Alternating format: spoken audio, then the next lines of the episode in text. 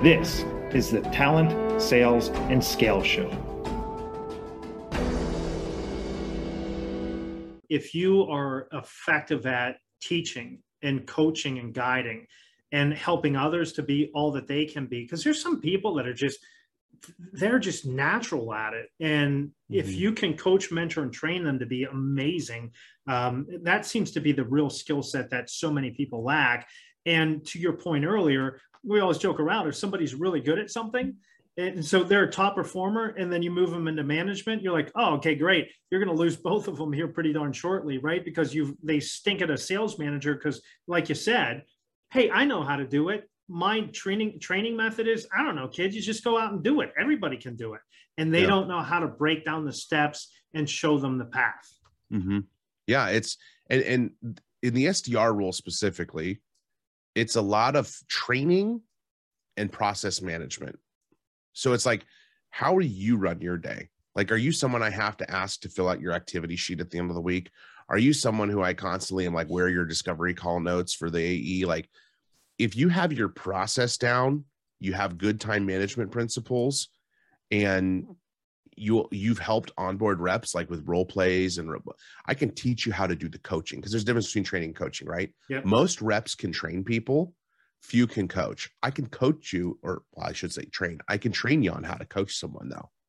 The other problem is a lot of managers don't have confidence in their own abilities to coach people and train them properly. So they're worried and they just want somebody that's already ready to go. Like I'm there right now. I'm hiring three SDRs right now. And I'm like, I'm not looking at anybody who doesn't have previous sales experience not because I question my ability, because I don't have the time capacity right now to do a sales 101 training. I need people at least understand sales so I can say, okay, you understand the baseline of sales. This is how we do sales. This is our process. Go and be free. I don't have someone, I don't have time to go through and go, these are, this is the framework for a conversation. You know what I mean? Like, I don't have time to do that. So that's indicative of my hiring profile right now. When I did have time, when I was building the team a year ago, dude, I didn't care if you were a former educator, military vet, you know, no experience whatsoever, worked at Trader Joe's, come one, come all. Let's do this all together, you know. But right now, I don't have the ability to do that because of how fast Pavilion's growing. So I think it's like a similar thing. You got to evaluate what are your non-negotiables and then kind of understand like, does this person have the non-negotiables or not? And as an SDR, you need to make sure that as many non-negotiables that you can have walking into that job, you've already worked on. Do yeah. I run my day effectively? Am I an admin wizard? Like, am I someone that constantly has to be asked twice to do stuff? Get all those easy things out of the way, get them out of the way. You can do them. And that's the seriousness of work, right? You know when you have to do something.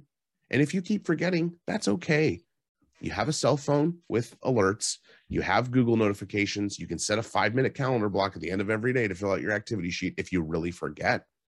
And that shows me as a manager, as like a leader, that like you take this seriously and you could do this because those are things I do too. I have blocks for email. I have blocks for checking my our pipeline and reports.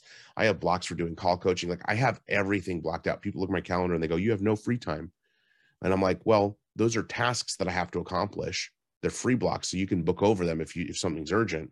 But yeah, that's that's my day. That's my job. That's my work. That's what I'm doing. And yeah, sitting on doing three hours of call coaching a week, listening to gong recordings all day long, you know, this is not the funnest part of my job, but it's the most insightful part of my job.